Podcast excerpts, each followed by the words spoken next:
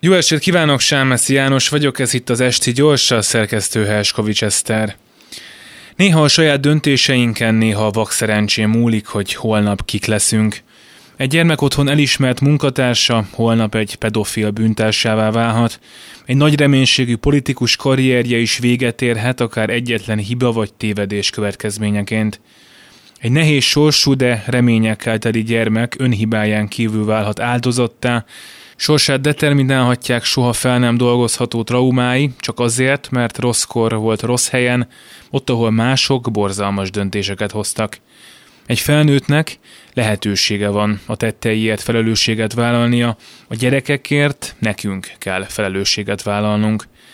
Talán sosem fogjuk megtudni, hogy pontosan mi történt, nehéz újságírói feladat ezen dolgozni, pedig tudnunk kellene, hogyan születnek a döntések ebben a rendszerben, hogy valóban kaphat-e elnöki kegyelmet egy elítélt csak azért, mert leszóltak felülről, és akkor tudnunk kellene arról is, hogy pontosan kik is vannak felül.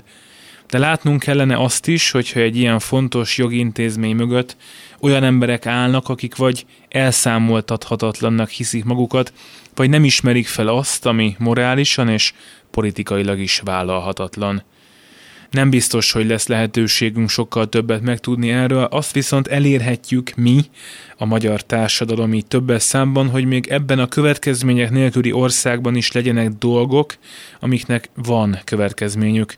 Legyenek olyan hibák és bűnök, amiket még a politikai elit legvédettebb tagjainak is felelősséget kell vállalniuk. És vállaljunk felelősséget mi is. A politikusoknak ugyanis az lesz a fontos, ami nekünk.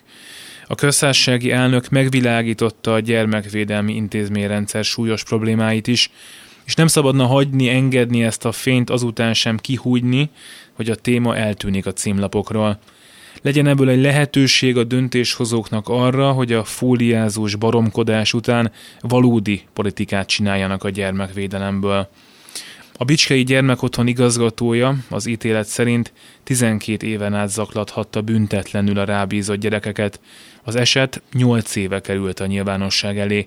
Vajon ebben a 8 évben mennyivel lett jobb államilag gondozott gyereknek lenni?